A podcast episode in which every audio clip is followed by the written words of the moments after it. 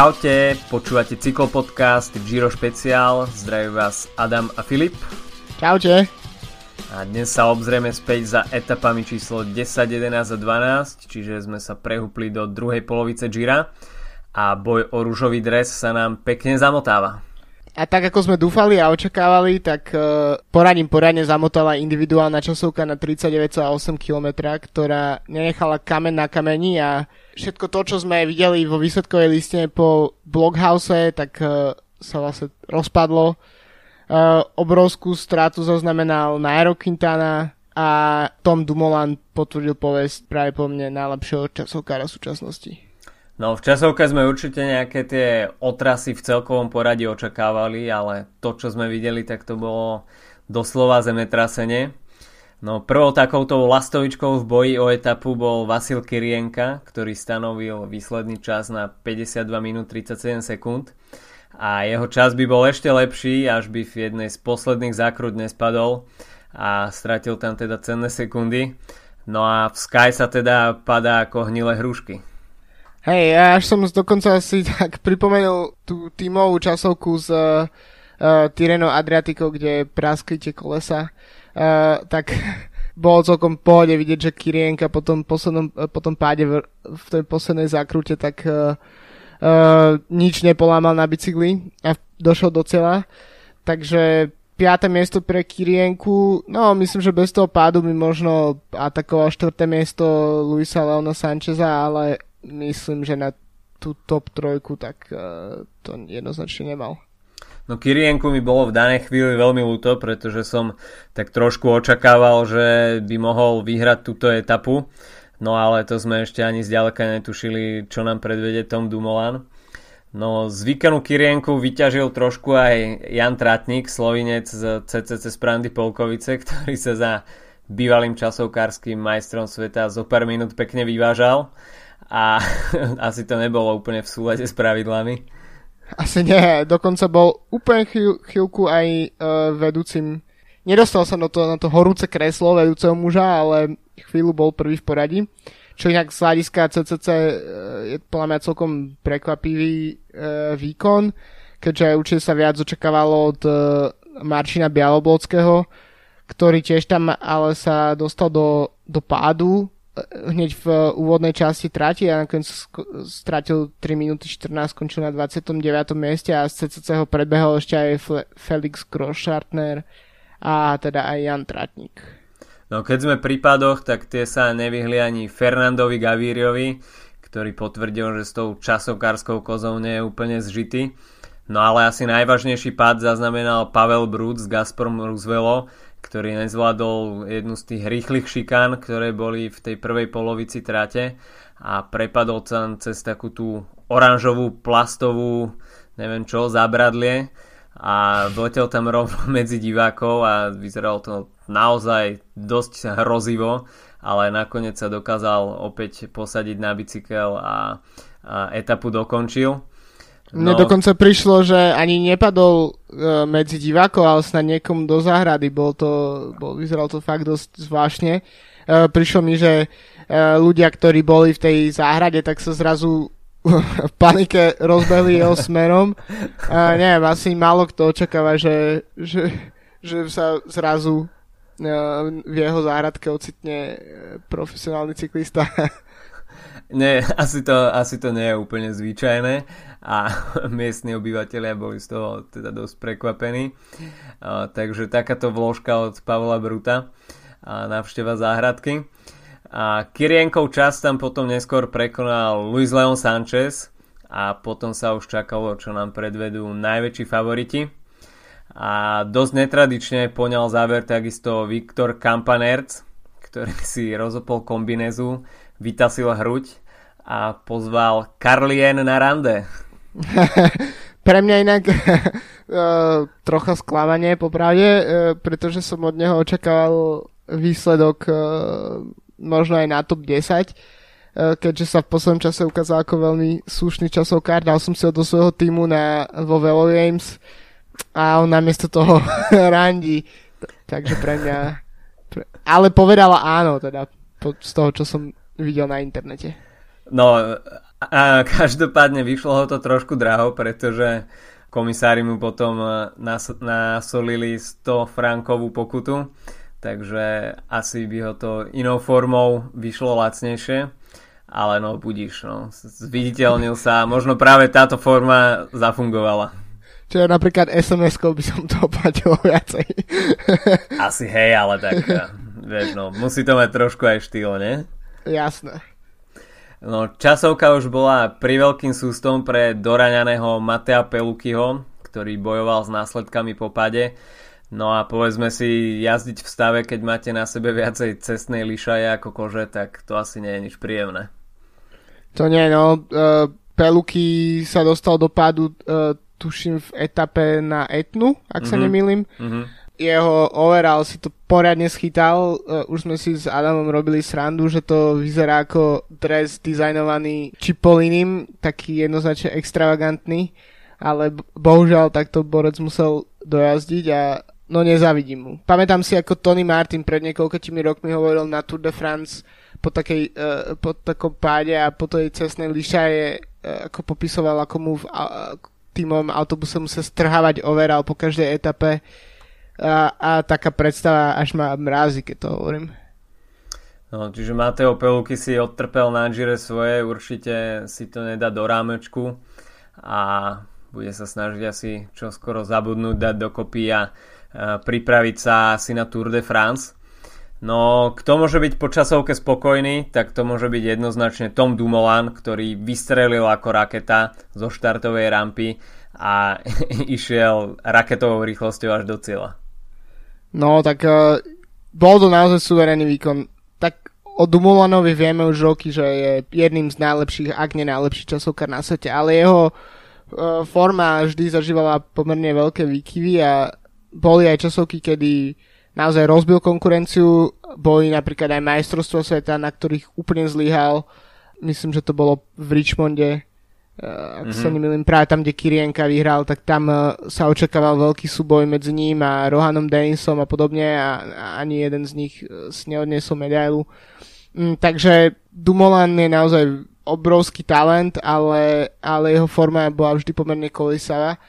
No a zatiaľ ale na Gire vyzerá neohrozenie. Stúpania mu nerobili problém, nestratil nič na Etne, výborne odmakal Blockhouse a časovke naozaj ukázal, čo v ňom je.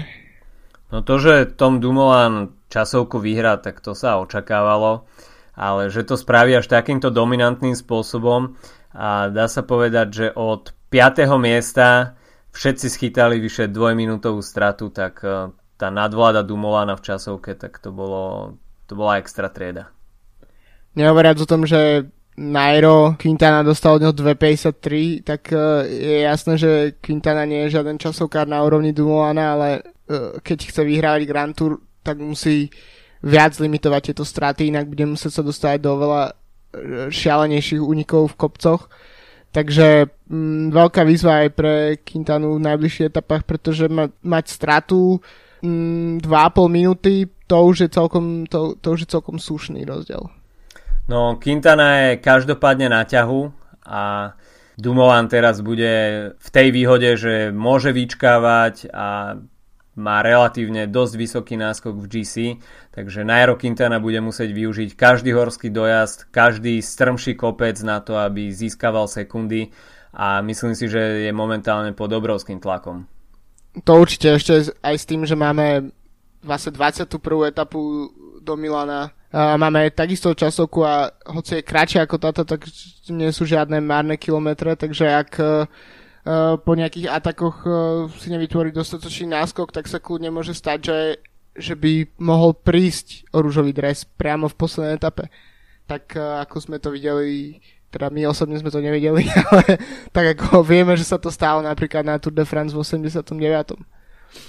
No, Nairo Quintana teda bude musieť útočiť, pretože pred tou záverečnou časovkou bude musieť mať vytvorený určitý náskok a Tom Dumoulin teraz má možnosť vyvážať sa a sledovať situáciu, šetriť síly a na druhej strane Movistar má veľmi silný tím, o čo sa Tom Dumoulin oprieť nemôže, pretože prišiel aj o Wilka Keldermana Takže Movistar teraz bude musieť v Alpách roztočiť ten kolotoč a Nairo Quintana bude musieť byť aktívny.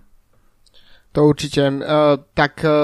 Vlastne, keď jazdil Dumoulin Vueltu v 2015, keď mnohí dúfali, že by to mohol doviezť do úspešného cieľu, tak vlastne narazil na problém svojho tímu a teraz je podľa mňa silnejší ten tím okolo neho, je viac pripravený na to, že Dumoulin môže atakovať pódia Grand Tour. Medzičasom vieme, že z týmu odišiel aj Marcel Kittel, aj John Degenkolb, takže tento tím sa viac pretransformoval na nejaké GC ambície. No ale bez Keldermana to bude ťažké, takže určite Movistar má viac skúseností s atakom tých čelných priečok, takže nebude to mať ľahké. Pre mňa inak osobne ešte veľkým sklamaním individuálnej časovky bol Thibaut Pinot, od ktorého som očakával popravde oveľa menšiu stratu na Dumoulina, ak vôbec. No a vôbec nezázdil tak dobre a v takej forme, ako to vyzeralo, že si tie časovky naozaj nadriloval v posledných rokoch. A prišiel nám docela až na 19. mieste s 2 minútami 42 sekundami, takže len o niečo lepší čas ako Nairo Quintana. Takže potom divadle, čo vlastne predvedol tiež na vstúpení na Blockhouse, tak som očakal, že bude mať bližšie k rúžovému dresu. No, momentálne je na 4. mieste. Určite to nie je zlé. Viem, že Pinot je výborný vrchár, ale popravde som si myslel, že po tejto časovke tak Dumoulin s Pinotom budú mať výraznejší náskok ako dvojica pred Quintanom. Jednoznačne pre mňa sklamaním Thibaut Pinot v časovke, pretože takisto som si myslel, že tá strata na Toma Dumoulina bude oveľa menšia. Ja som očakával tak minútu, ale nakoniec tá výsledná je 2 minúty 42, tak to je, myslím, že na francúzskeho jazdca až priveľa. Takisto nič moc časovka pre Stevena Kruijswijka, ten bol o sekundu horší ako Thibaut Pinot. No a Nairo Quintana 2 minúty 53, takže títo traja favoriti, tým časovka priveľmi nevyšla. A kto môže byť ale ešte spokojný, tak to môže byť rozhodne Geraint Thomas, ktorý našiel v sebe tú buldočiu ostrovnú povahu a vybičoval sa k skvelému výkonu. A hoci stratil na Toma Dumoulina 49 sekúnd, tak bolo z toho druhé miesto. Určite, no potom sklamaní v Blockhouse v podstate za celé tie problémy, za ktoré nemohol, tak je to naozaj vybičovanie sa k skvelému výkonu. No a ak to pôjde takto ďalej, tak by Thomas mohol spätne atakovať vyššie pozície. Bohužiaľ vlastne v 11. etape potom stratil ďalšie sekundy, neprišiel tej skupine s GC jazdcami, ale rešpekt za tento výkon. No, koho sme ešte s favoritou nespomenuli, tak to je Vincenzo Nibali, ktorý skončil na 6. mieste v časovke so stratou 2 minúty 7 sekúnd. No takisto, sú to 2 minúty, dosť veľa času, ale Nibali to môže ešte v kopcoch túto stratu limitovať. Určite, no tak Nibali nikdy nebol nejaký famózny časovkár. Čo sa týka víťazstva v Grand Tour, tak to bolo vyslovene o limitovaní strát, takže teraz... No rozdiel medzi ním a Dumoulinom je 2,47, takže v podstate on patrí k tej skupine 4 jazdcov, Quintana, Mollema, Pino a Nibali, teda, ktorí strácajú rozmedzi 2,23 a 2,47 na Dumoulina. Takže myslím, že tam môžeme pokojne uzatvoriť kruh najväčších favoritov tohto ročného Gira. No, Ilnur Zakarin, tak ten stratil takisto cez 2 minúty 2,19. No a nič noc časovka aj pre Adama Jejca. Takže Bob Jungels momentálne asi najväčším favoritom na zisk toho bieleho dresu. Určite jedine, ak by Formolo sa dostal do nejakého šikovného úniku, ale skôr si myslím, že Jungels má stabilnejšiu formu, aj po tom minuloročnom výkone by som povedal, že miesto v top 10 a bielý dres je pre ňoho určite možný. No, do 11. etapy nám už nenastúpil kvôli problémom s alergiou Giacomo Nizzolo, takže Fernando Gaviria má o jedného supera v bodovacej súťaži menej.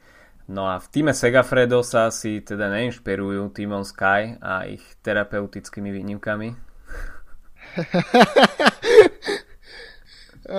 No jasné, tak nič si nenechal predpísať od Sira Bradleyho Vigenca a žiadny Motoman mu nepriniesol žiadne ťažké lieky na alergiu. Takže celkom rešpekt, že to takto neriešia.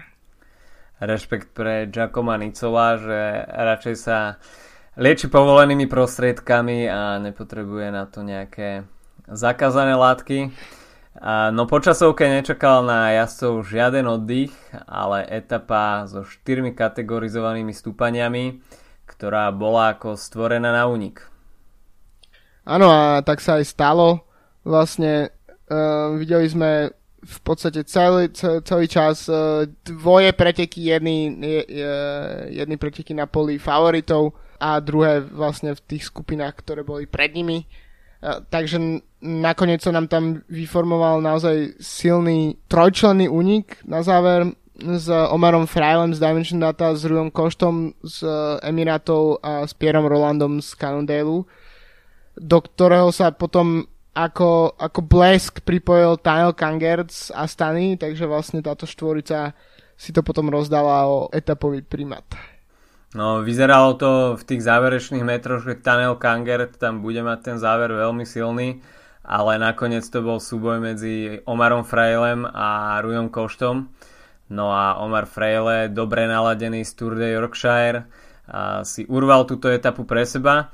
Je to jeho prvé víťazstvo na Grand Tour pretekoch, ale na Grand Tour nie je žiaden nováčik, pretože je to King of the Mountains ostatného ročníka Vuelty. Áno, tak Fraile nie je úplne anonymné meno a myslím, že pre Dimension Data je to veľmi dôležité víťazstvo. Mimochodom v deň, kedy sa objavil v ich tábore ráno pri štarte etapy Mark Cavendish, ktorý momentálne bojuje s mononukleózou, takže jeho štart na túre je otázny, takže myslím si, že pre Dimension Data je každé víťazstvo v etape Grand Tour dôležité.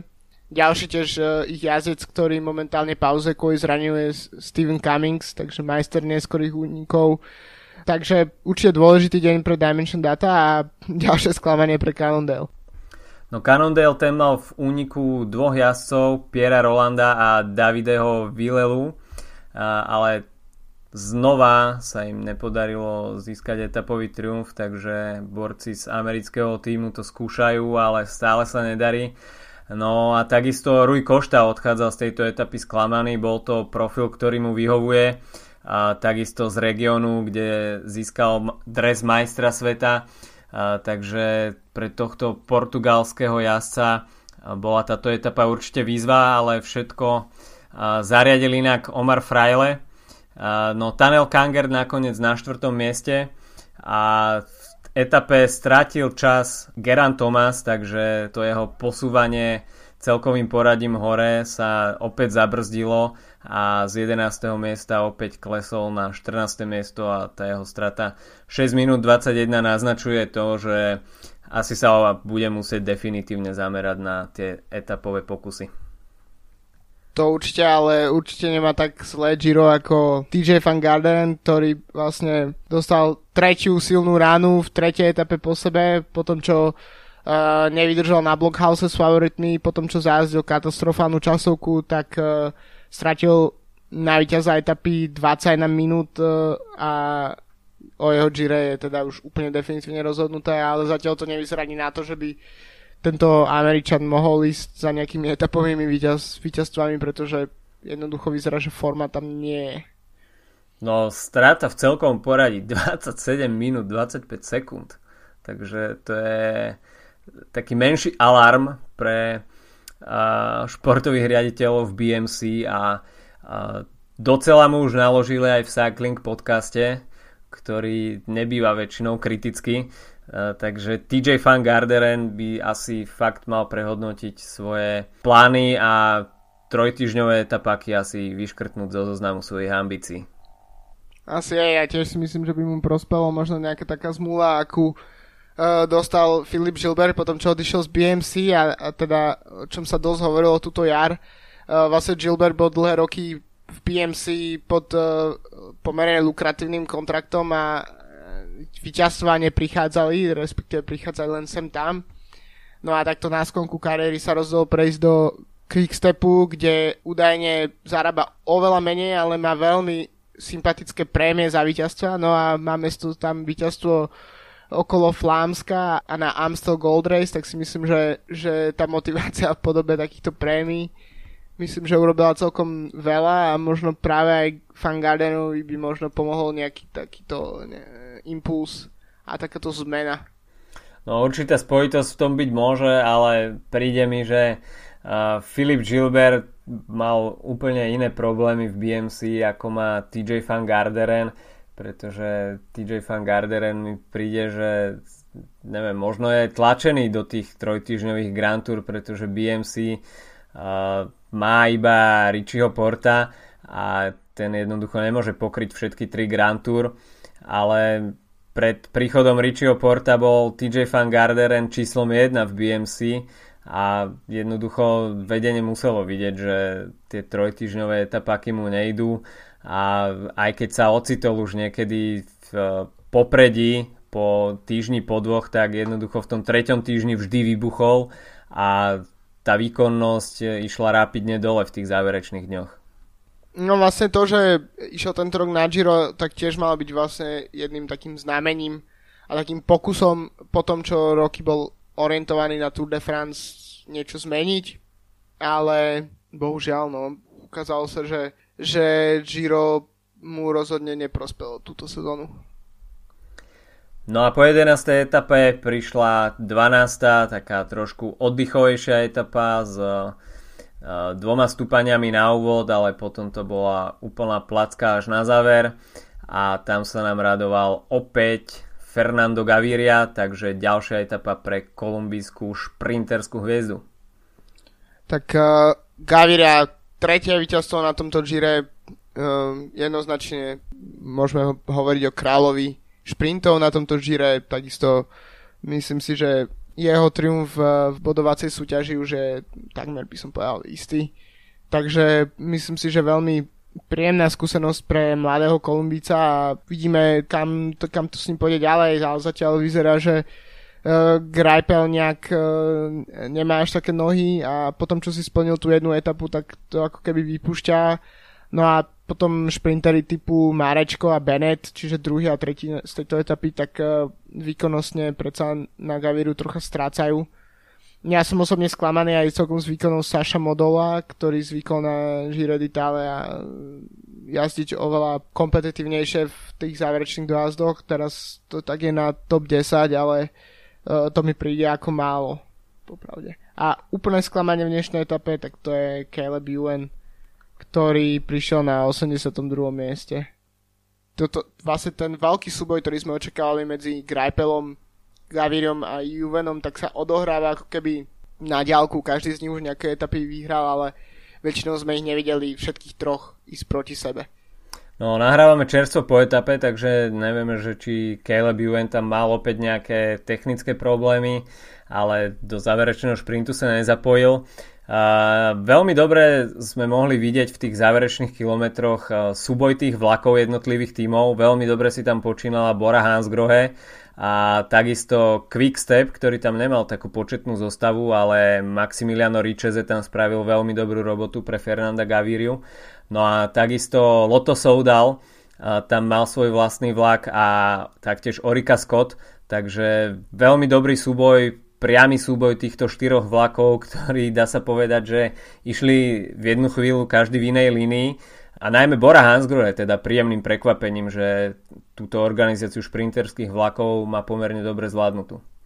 Áno, od Bory som popravde neočakával až takú skvelú organizáciu, tak je pravda, že príliš veľa príležitostí sme na jar nemali vidieť Boru jazdiť aj v inej konštelácii ako s Petrom Saganom na klasikách, takže možno aj preto, ale teraz naozaj celkovo nemecký tým je veľmi pozitívnym prekvapením celého Gira. Mali rúžový dres, takisto boli vidieť v únikoch, majú vyhranú etapu, takže myslím si, že v Bore musia byť veľmi spokojní.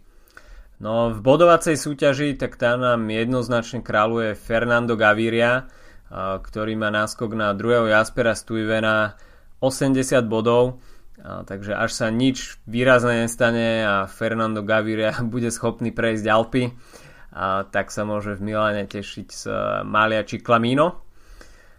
No a čo nás čaká ďalej? Tak to bude 13. etapa už zajtra z Reggio Emilia do Tortony. No a keď sme hovorili, že dnes to bola placka, tak zajtra to bude placka na druhu.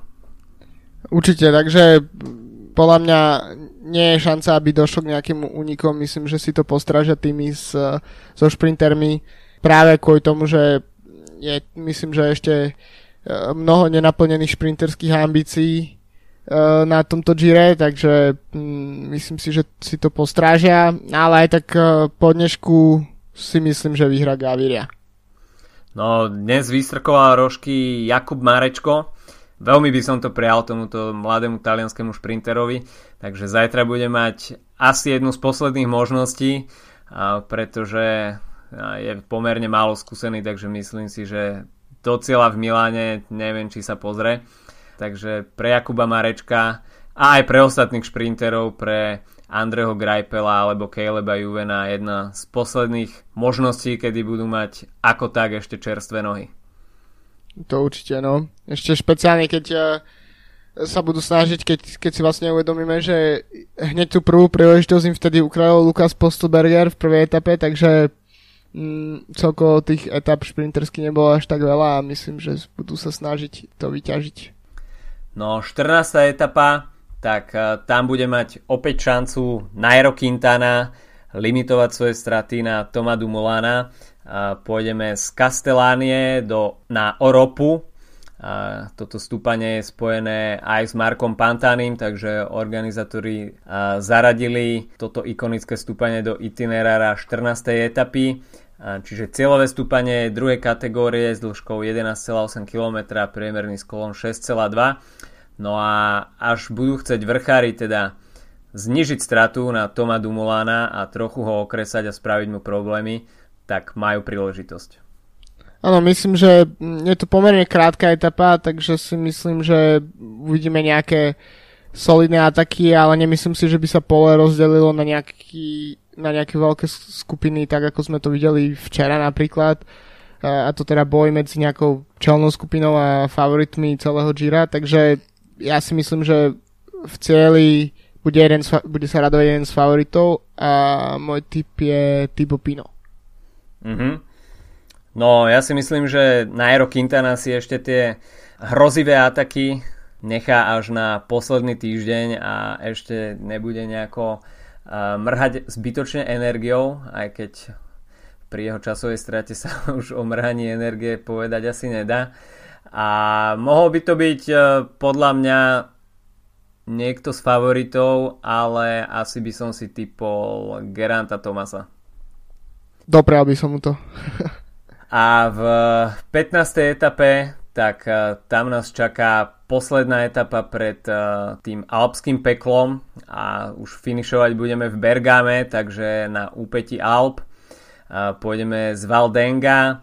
Etapa je dlhá 199 km a jazdcov čakajú dve kategorizované stúpania, ktoré začnú 50 km pred cieľom, takže opäť by sa tu na tých malých stúpaniach mohol niekto oddeliť a nejaký taký neskorší atak by mohol slaviť úspech. Toto pre mňa pôsobí na mňa ako úplne uniková etapa, takže ešte aj špeciálne preto, že vlastne v nadchádzajúcich etapách sa začnú naozaj už tie brutálne kopce, takže si myslím, že to bude taká príležitosť ešte trocha to ako keby nechcem si oddychnúť, ale možno to tak netlačí ešte z hľadiska favoritov a preto podľa mňa únik jednoznačne. A rozmýšľal som nad tým, že napríklad to by mala byť etapa pre Sky a mohol by to byť napríklad Kenny Ellison. Mhm. Ja by som to opäť doprial Cannondale Drapak a myslím si, že taký Hugh Carty by niečo mohol predviesť, alebo až by mal dobré nohy niekto z CCC Sprandi Polkovice, tak by to mohol byť Jan Hirt a konečne vyraziť do nejakého neskoršieho útoku. A takže tejto dvojici by som to celkom doprial. Jasné. No a mohli by sme sa z Gira ešte presunúť na chvíľku do Kalifornie, kde už je v plnom prúde túrov Kalifornia a Peter Sagan si tam už pripísal aj etapový triumf. Áno, takže jeho povinný etapový triumf máme za sebou. Takisto máme Sagana v tričku vedúceho pretikára bodovacie súťaže. Jeho tímový kolega Rafael Majka je líderom celých pretekov. No a dnes nás čaká stúpanie na Mont Boldy, čo bude práve po mne rozhodujúca etapa. Uvidíme, či Majka ukáže dobré nohy a či si spraví dostatočný náskok pred časovkou, ktoré môžeme asi očakávať, že trocha stráti. No Rafael Majka si myslím, že nohy na to rozhodne má a asi Bora Hansgrohe by si celkom polepšila, kebyže získajú úspech v celkovom poradí. No Peter Sagan, tak ten tam nedal v tej jeho víťaznej etape na rok Marcelovi Kytelovi ani nikomu inému. Opäť potvrdil, že tento profil, keď je záver do mierneho stúpania, tak mu veľmi vyhovuje. No v štvrtej etape tak tam bol veľmi prekvapivý triumf Evana Huffmana a Boba Brittona, ktorí si pripísali 1-2 pre tým Rally Cycling, takže veľmi potešujúca správa, že kontinentálny tím americký si pripísal takýto etapový triumf. Áno, ešte dokonca som čítal, že vlastne Rally Cycling, takisto aj ako iné kontinentálne týmy na Tour of California, môžu štartovať len na základe výnimky, pretože Tour of California, keďže postúpila do World Tour kalendára, tak by nemala hostiť kontinentálne týmy, iba pro kontinentálne týmy. A to je v Amerike, tuším, len United Healthcare, takže veľmi sympatický výkon a naozaj bolo vidieť, že to nepustili, aj keď videli, že sa vlastne za ich chrbtom na nich rúti celý peloton na čele so Saganom, Kytelom a Degenkolpom. Veľmi sympatický výkon od Rally Cycling. No, trochu prekvapujúco zaspali tie týmy, ktoré viedli hlavné pole, pretože 15 km pred cieľom mala skupina vyše dvojminútový náskok, takže neviem, či športoví riaditelia v autách trošku zaspinkali, ale skupina začala stiahovať únik veľmi neskoro a mohli robiť, čo chceli. Najmä Team Sky tam bol vpredu veľmi aktívny, ale jednoducho týmy to proste prespali. A je super, že sa také niečo z času na čas stáva, že proste nemáme len také organizované etapy, kde proste Quick Step sa postaví na čelo a stiahne náskok úniku a tak ako to neviem, vidíme napríklad na Tour de France, kde je to už proste také naprogramované a podobne, takže veľmi sympatické vidieť, že občas naozaj ten peloton zaspí a únik dokáže sláviť úspech, špeciálne ešte s borcami z kontinentálnych tímov. No asi takto by to vyzeralo, kebyže sa naozaj zrušia vysielačky a pretekalo by sa iba podľa intuície a údajov, ktoré ukazuje motorka, ktorá ukazuje jazdcom časovú stratu. Asi takto by to nejako vyzeralo, preteky by boli možno takto napínavé až do samého záveru. Alebo by to vyzeralo tak, ako keď sa Piberník tešil v cieli na Žire, kde mu údajne zlyhalo rádio. aj to je jedno z možných variantov. OK, tak to by bolo na dnes od nás všetko. Máme pred sebou posledné 3 etapy pred Alpami, kde to vrchári rozbavia vo veľkom štýle. Takže užívajte si Giro, počujeme sa opäť v pondelok. Čaute. Čau.